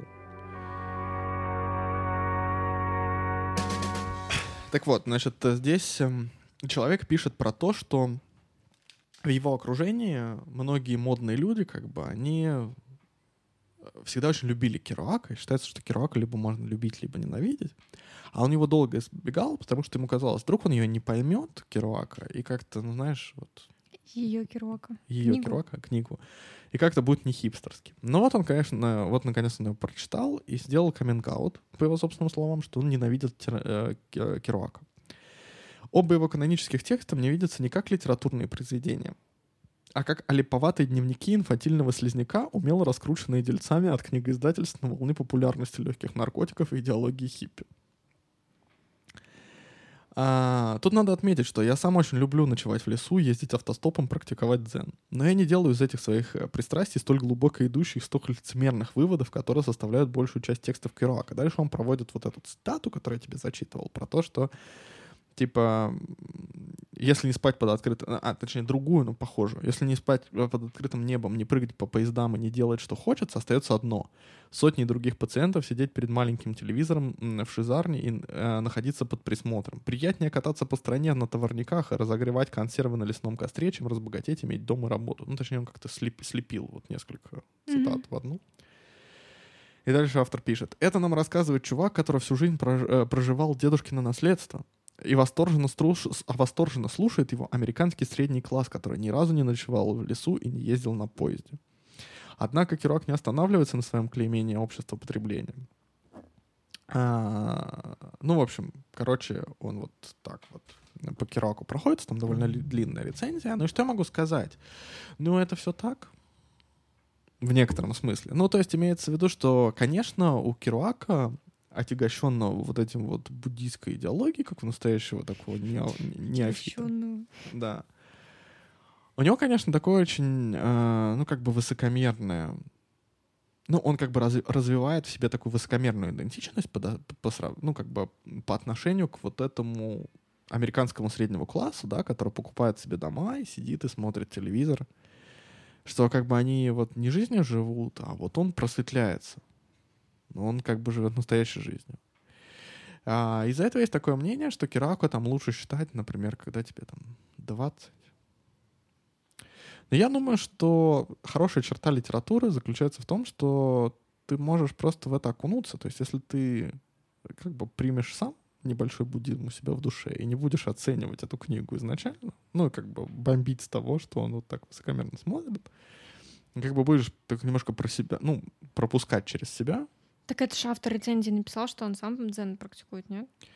Ну, мы же не знаем, что он там практикует в реальности. Ну, то есть имеется в виду, что, понимаешь, я понимаю его претензии, но как бы именно из-за того, что это книга, ну, как литература, это mm-hmm. как бы такой некоторый интересный экспириенс. Ты сам в 50-х не будешь ездить на поездах. Ты не будешь источником этих Мне идей. еще кажется, что здесь надо понимать, что эта книга написана больше, чем полвека назад. И получается, что какие-то вещи, которые сейчас замылились. Они не замылились, у нас просто есть определенный современный дискурс, да, то есть у нас, э, если ты критикуешь, например, там капитализм или общество потребления, да, то есть сразу же ответная критика, мол, ты критикуешь общество потребления а с сам айфона, с, да. А, с латы в руках, да, то есть есть вот эти определенные сталкивающиеся какие-то там, ну, условно говоря, нарративы, да, и получается, что в рамках э, вот этих современной критики эта книга может показаться более двуличной, да, угу. чем она была в момент написания. Да. И получается, что необходимо немножко историзма, наверное, для того, чтобы понимать, что автор не современный мир критикует, а современный ему мир. И понимаешь, и это тоже, но с другой стороны, нет, а. ну это я говорю к плюсу, а не в противовес тому, что ты сказал. Да. Что, мол, да, нужно немножко проникнуться идеями Керуака и, наверное, немножко... И таким ну, такой сим- симпатии вжиться немного, ну, таким, да? да, таким небольшим романтизмом вот этим, таким, да, юношеским. То есть, а, знаешь, это вот в прошлом подкасте я как раз, э, мы обсуждали, ну, я рассказывал про Лавра, и как бы говорил, что читателю нелегко проникнуть, ну, что вот этот главный вопрос, как э, нерелигиозному читателю обсуж... ну, воспринимает религиозную книгу, он mm-hmm. во многом остается неотвеченным, в... на него не отвечают критики и как бы сам автор. Но с другой стороны, мне кажется, что книга можно подходить к некоторой доле эмпатии, с, э, ну да, с некоторой долей эмпатии, то есть как бы, ну ты окунаешься в этот мир, ты примеряешь на себя этого персонажа эту книгу, знаешь, mm-hmm. И как бы, ну да, это вот такое романтичное время и такие романтичные идеи, конечно, которые, ну, никто, в, в принципе, в целом в духе этих идей не живет. Ну, точнее, есть как бы такие люди, но их очень мало. Но что-то же в этих идеях ты можешь найти для себя интересного. А потом, даже если они тебе совсем не подходят, мне кажется, я говорю, это просто интересный опыт. То есть эту книгу можно описать модным словом иммерсивное погружение, когда ты, да, как бы, ну я говорю, ты, ты сам не покатаешься на товарниках в 50-е годы, не поисповедуешь буддизм, не полазишь по а, там горам, ну, это на самом деле можно сделать. Нет, но, но... они еще все первооткрывали буддизм, да, потому да. что до этого он в Соединенных Штатах не был известен, и не зря его вот этот молодой друг, он именно переводит эти тексты, потому что без него переводов пока не было. Да, и это я, кстати, тоже хотел сказать, что как бы критикую там Керуака, что он там прожигает дедушкино наследство, а у него дед действительно был каким-то промышленником, и как бы, ну, Керуак вроде как частично жил, ну, как бы на это. Хотя после публикации на дороге, ну, я так понимаю, ему, в принципе, привалило денег. Но вот этот вот э, Гэри Снайдер или Джеффи, он-то как бы исповедуя всю вот эту вот культуру, у, у, него, насколько я понимаю, не было богатого деда-промышленника. И он как раз наибольший буддист. Так что можно посмотреть даже не столько на персонажа самого Керуака, сколько на персонажа вот этого его друга, который куда больше в это погружен и которого Керуак описывает немножко как такого супер доброжелательного, очень, как это сказать, оптимистичного и в то же время такого, ну как бы у него такое равновесие в душе, такого, как, знаешь, какого-то такого лепрекона. Он такой маленький, такой с бородкой, прыгает везде такой вот, ну, в общем, и во все окунается, погружается, и в то же время как бы вот читает какие-то эти книги. А, ну, то есть, не знаю, мне кажется, ну, отчасти что... это, наоборот, то, что, может быть, нужно современному поколению, особенно людей, которые там лет на 10-12 младше, чем мы, которым там, я не знаю, 18-20, да, или там чуть-чуть за 20, потому что есть же вот этот момент, что э, современные кризисы, частности, какие-то экологические кризисы, политические, да, но в основном, наверное, даже экологические, они очень серьезно ударяют по молодому поколению, которое, с одной стороны, погружаясь в какие-то все эти проблемы, видит э, какие-то мрачные перспективы на будущее, да. а с другой стороны, э, свойственные им э, молодым людям, наоборот, э, жажда чего-то добиваться, я не знаю, даже продолжение рода, да, то есть ты можешь быть молодым и не думать о детях, но ты все равно как бы понимаешь, что в будущем они будут, да.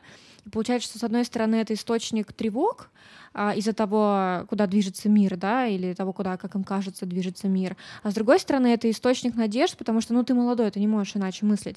И сейчас очень большие кризисы из-за этого испытывают молодые люди, и с другой стороны начало появляться такое движение, наоборот, оптимистичное, когда то же самое изучение, например, mm-hmm. экологии, mm-hmm. Оно пошло в сторону того, что можно все-таки сделать, и как раз-таки вот эта новая этика, которая проникает в практике не просто обычных людей, но и в практике каких-то компаний, там, предприятий и так далее, а, она дает надежду молодежи, и как раз-таки они пытаются найти какой-то светлый путь и пытаются разогнать все эти тучи, грубо говоря, да.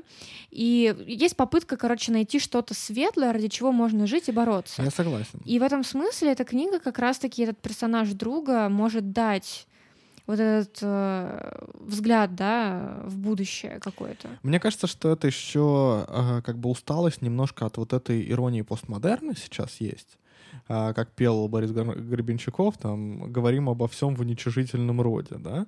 И как бы от этого есть некоторая усталость. Опять же, в прошлый раз мы обсуждали Лавра, которая абсолютно по форме постмодернистский роман, но при этом, в отличие от постмодерна, это какого-нибудь Пелевина, он не глубоко ироничен, а наоборот глубоко серьезен. Mm-hmm. И мы это немножко обсуждали вот с братом, когда мы тут э, бегали, и он как раз ссылался на передачу и еще не Познер, где тот обсуждал там в кругу каких-то режиссеров, э, ну, в частности, по-моему, Звягинцев там был и прочее. Они там как бы обсуждали культуру и как бы истоки культуры, да, истоки вдохновления, э, вдохновения, там, всякой культуры Ренессанса, того всего пятого, десятого. И как бы вот еще не Познер, он, мне кажется, мы с ним поговорили э, с братом, э, что еще, еще не Познер, он как бы тоже очень вот в этом тренде, потому что он тоже говорит о культуре, но он не пытается быть ироничным по отношению к, к, скажем так, традиционной культуре, да, он не пытается быть глубоко ироничным по поводу всего на свете. И мне кажется, что это определенный такой тренд тоже времени, когда не только экологический такой, ну, оптимизм и вообще mm-hmm. как бы на смену вот этой усталости и пессимизму приходит какой-то оптимизм, потому что иначе как-то жить-то вообще.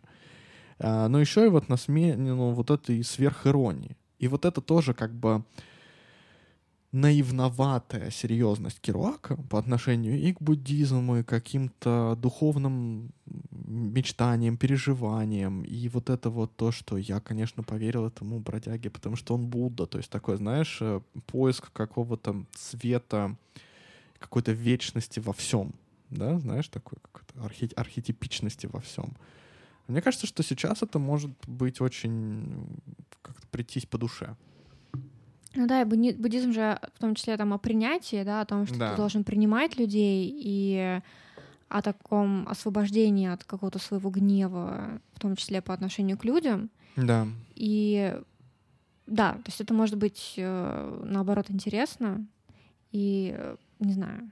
В общем... Ну да, то есть мне кажется, что тут как бы, во-первых, просто интересно прочитать про этих людей, про вот эту группу и как бы дополнить, собственно, этот роман э, чтением потом в Википедии, ну, желательно английский, потому что там просто больше всего. Но, наверное, на русском можно что-то найти э, про того же э, Гэри Снайдера, потому что это просто вот интересный культурный пласт. Как вот они все потом, как бы многие из них стали известными, и вот такое неожиданное совершенно направление американской культуры, о котором у нас практически ничего не известно, хотя ну, в Америке они довольно известные люди. А во-вторых, э, как бы вот их романтическое, с одной стороны, с другой стороны, может, излишне серьезное, с другой стороны, и несерьезное благодаря вот этим пьянкам и оргиям mm-hmm. отношение к жизни. Вот. И э, интересно, что это вот как раз пересекается к сценам искусства по уходу на мотоциклом, потому что, если ты помнишь, когда мы с тобой обсуждали эту книгу, я говорил, что я ну, читал такую какую-то критическую заметку про то, что Пирсик, который пишет это в 70-е годы, он репрезентует собой новое поколение, он как бы рассказывает вот многие да, из этих... про... Дзен по иску... mm-hmm. в искусстве по уходу за мотоциклом. Что он как бы пишет это для поколения 70-х, которое уже не хочет, которое, у которых тоже есть некоторый духовный поиск, потому что, опять же, 60-е как бы разбили все ориентиры. Ну, оно это новое поколение, оно уже не хочет читать оригинальные тексты, да, копаться в каких-то вот этих сложных конструкциях. И смешно, что потом, там через несколько месяцев я взял «Бродяги Дхармы», а там все персонажи читают действительно оригинальные тексты. Все эти вот реально алмазные сутры, а кто-то вот как э, Джеффи вообще не в переводах их читают. Они, например, там ходят по горам и придумывают хоку. Mm-hmm. То есть это тоже такое, ну, конечно, очень большая попытка ориентироваться на японскую культуру, да, увлечение японской культурой. Да, но у нас даже, мне кажется, в некоторой степени показатель, что у нас продолжают э, переиздавать да. какие-то тексты, причем как переводы каких-то оригинальных текстов, так и работы, работы будологов. Да. И да. получается, что ты можешь купить эти книги. Это не то, что какие-то, знаешь, редкие издания, которые там несколько лет не издавали, надо теперь за ними охотиться. Вот, что тоже здорово. Нет, это очень интересно. Вот. И поэтому, в общем, как бы резюмируя, я могу сказать, что вот эта критика, а, которую я прочитал на лайфлипе, а это mm-hmm. популярная рецензия, у нее там много лайков, а, что она справедливая.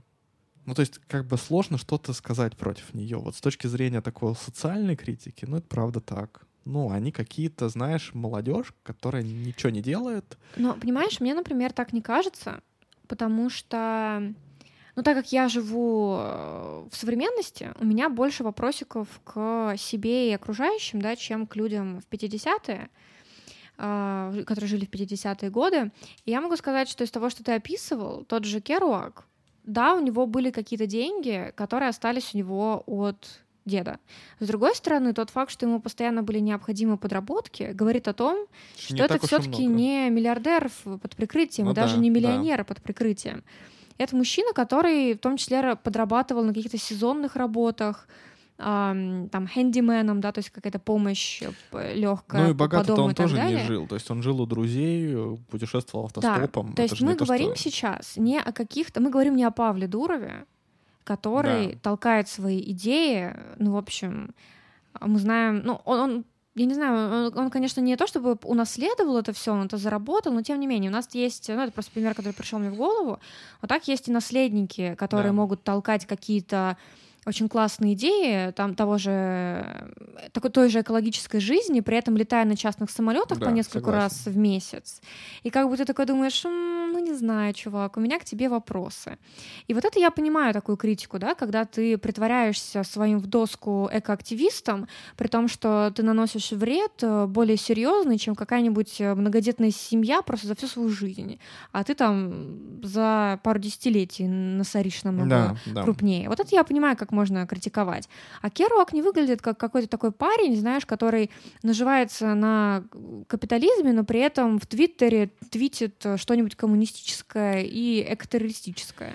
А, ну Поэтому да. это, это как бы а, это критика скорее к современному преломлению. То есть, если бы это был дядька современный, который вел бы в ЖЖ там какие-нибудь э, дневники, ну, даже... можно было бы сказать что-то такое. Ну, а здесь как бы нет. Ну, даже современный, понимаешь? Одно дело, если бы он был реально каким-то там программистом, стартапером, фаундером, который бы такие идеи толкал, ну, типа... Нет, а даже если бы он а, был, а, например, вот... миллиар... миллионером, который отказался Не, от а своих а денег раз... и автостопом путешествует вместо того, чтобы сжигать тонны топлива. Да, я вот как раз хотел сказать, что он даже... Я не думаю, что на самом деле от деда ему прям миллионы перепали. Он мне больше напоминает какие-то, вот знаешь, современные движения. Но вот есть там фриганы, да, которые вообще пытаются жить без каких-либо заработков. Mm-hmm.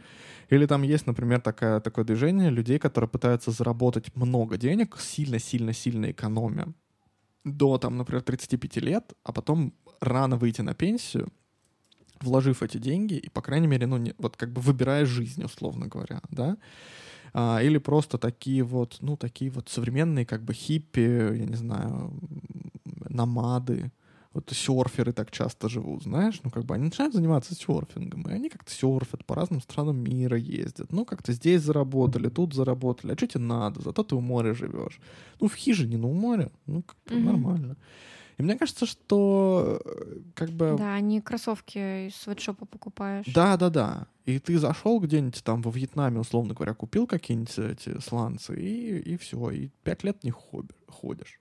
Да, ну, в общем, мне кажется, что претензии немножко не по адресу. Ну, нет, я могу сказать, что, как бы, ты понимаешь, если ты читаешь Кируака и пытаешься воспринимать его как какую-то такую ну, не то, что излишне всерьез, а имеется в виду вот, э, ну, как этот человек поступил, да, он очень, очень лично воспринял эту криаковскую критику, типа, вот, дескать, он, смотрите, в очередной раз критикует рабов телевизора, да, mm-hmm. Ну, как бы... Э, ну, блин, он, видно... же не, он же не какой-нибудь блогер, который зарабатывает на рекламных постах, при том, что, значит, рассказывает про свою Именно. жизнь буддиста, Именно. и это там не какой-то, знаешь, типа, я travel slash буддизм блогер, который, значит, будет сейчас толкать вам э, свой образ жизни, при этом получая за каждый пост там такой-то там откат. Именно. То есть, То есть вот таких людей я понимаю, как можно критиковать и иронично смотреть на их суждения о буддизме, жизни и так далее. Да, причем, насколько я понимаю, опять же, сам там Керуак, э, он, он там в Европу потом ездил, тоже там пытался просветлиться, потом мода на него немножко прошла. Но, ну, в общем, у него какая-то не очень счастливая жизнь. А вот этот вот Гэри Снайдер, он как бы вот идеал вот этого, того, что он Керуак проповедует в этой книжке. И как бы, ну, не знаю, в общем, одновременно не, с одной стороны в этой книжке хорош вот этот романтизм, который вот эти горы и всякое такое, а с другой стороны не стоит ее слишком уж всерьез воспринимать, и просто нужно немножко принимать ее. Вот что я хочу сказать. Ну, короче, да, надо под настроение и не знаю, нет, нет побомбить ну, на книжку это, конечно, здорово, как бы я такое не запрещаю. То есть, Я сама пожалуйста. этим сегодня занималась. Да. Не, почему сегодня нет? А, нет, сегодня до, до, до подкаста. а, ну, в общем, в этом нет ничего плохого. А, свобода высказываний, все дела у меня в сердце. Поэтому, как бы, пожалуйста, просто я таким образом могу побомбить на чужое бомбящее мнение, правильно? Да. Ну хорошо, тогда последний вопрос. Тебя заинтересовала тебя книжка? Ну да, она меня заинтересовала, но меня больше заинтересовал, наверное, вот когда ты читал э, книги по буддизму именно. Вот, а прям хотела бы... Я, мне, мне, честно говоря, вот в первую очередь, наверное, хотелось бы прочитать э, «На дороге», mm-hmm. просто потому что это очень большой феномен американской культуры, да. поэтому это, в принципе, полезно, а, ну, там мне как э, американисту, а, а эту книгу, ну да, тоже, но, не знаю, как, какие-то более профессиональные буддийские книги меня больше заинтересовали. Ну, там какой-нибудь Пелевин, знаешь, э, тоже больше интересует, чем Керуак, на самом деле. Но если мне захочется чего-то такого романтично-буддийского и необычного, то да. В общем, нам, так как мы уже заканчиваем, напоследок расскажу тебе небольшую историю. Значит, в книжке есть такой эпизод, который... Э, ну, в общем, там герой Керуака и вот этого Гэри Снайдера, они э, Сначала устроили Гарри Снайдеру прощальную вечеринку перед его отъездом в Японию. И там была большая трехдневная пьянка. Но они на второй день устали, они взяли рюкзаки и с этой пьянки слиняли в горы. Вот. И они идут и наслаждаются природой, там сосны, знаешь, все дела. И Гэри Снайдер вдруг говорит, ну, Джеффи вот этот, что как это все прекрасно, вот я хочу посвятить себя в том числе поэзии, и, пожалуй, напишу вот про такую какую-нибудь огромную поэму, назову ее как-нибудь типа «Бесконечные горы и реки». Ну, там «Mountains and Rivers Without End». И когда я потом стал про все это читать, оказалось, что он выпустил эту поэму в 96-м году. Ну, то есть там, типа, 40 лет после эм, Продакт Хармы он действительно ее написал и выпустил. Ну, точнее, он ее писал все это время, ну, как бы вот. И что, тебе стало интересно ее почитать? Ну, отчасти. Ну, то есть мне сложно читать э, англоязычную поэзию. Потому что она говно. ну, как бы, потому что они в какой-то момент отказались от рифмы, да, у них есть особый там стиль поэтический.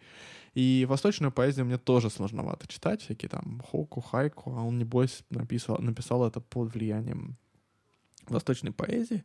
Но поэтому не знаю, насколько она проникнет в мое сердечко, а насколько я понимаю, на русский она либо не переведена, ну, в общем, поищу. Вот, но мне кажется, это такой какой-то, знаешь, это просто интересно, как э, вот эти произведения Крылака, которые очень сильно документальные, и которые отчасти этим напоминают там Хантера Томпсона, да, который вот гон mm-hmm. журналистика и всякое такое, как здесь литература провлек, при, проникает в жизнь и обратно, понимаешь? Ну, то есть это какая-то вот... А, тут вот э, граница растекается. Вот, и мне кажется, что это как-то здорово. Да. Вот. Ну все. Подписывайтесь на нас э, в Инстаграме. Мы еще думаем завести телеграм-канал. Как только заведем, тоже про... сделаем анонс. Э, подписывайтесь на нас на, на всех сервисах, на которых вы слушаете подкаст. Мы выйдем через неделю. Пока.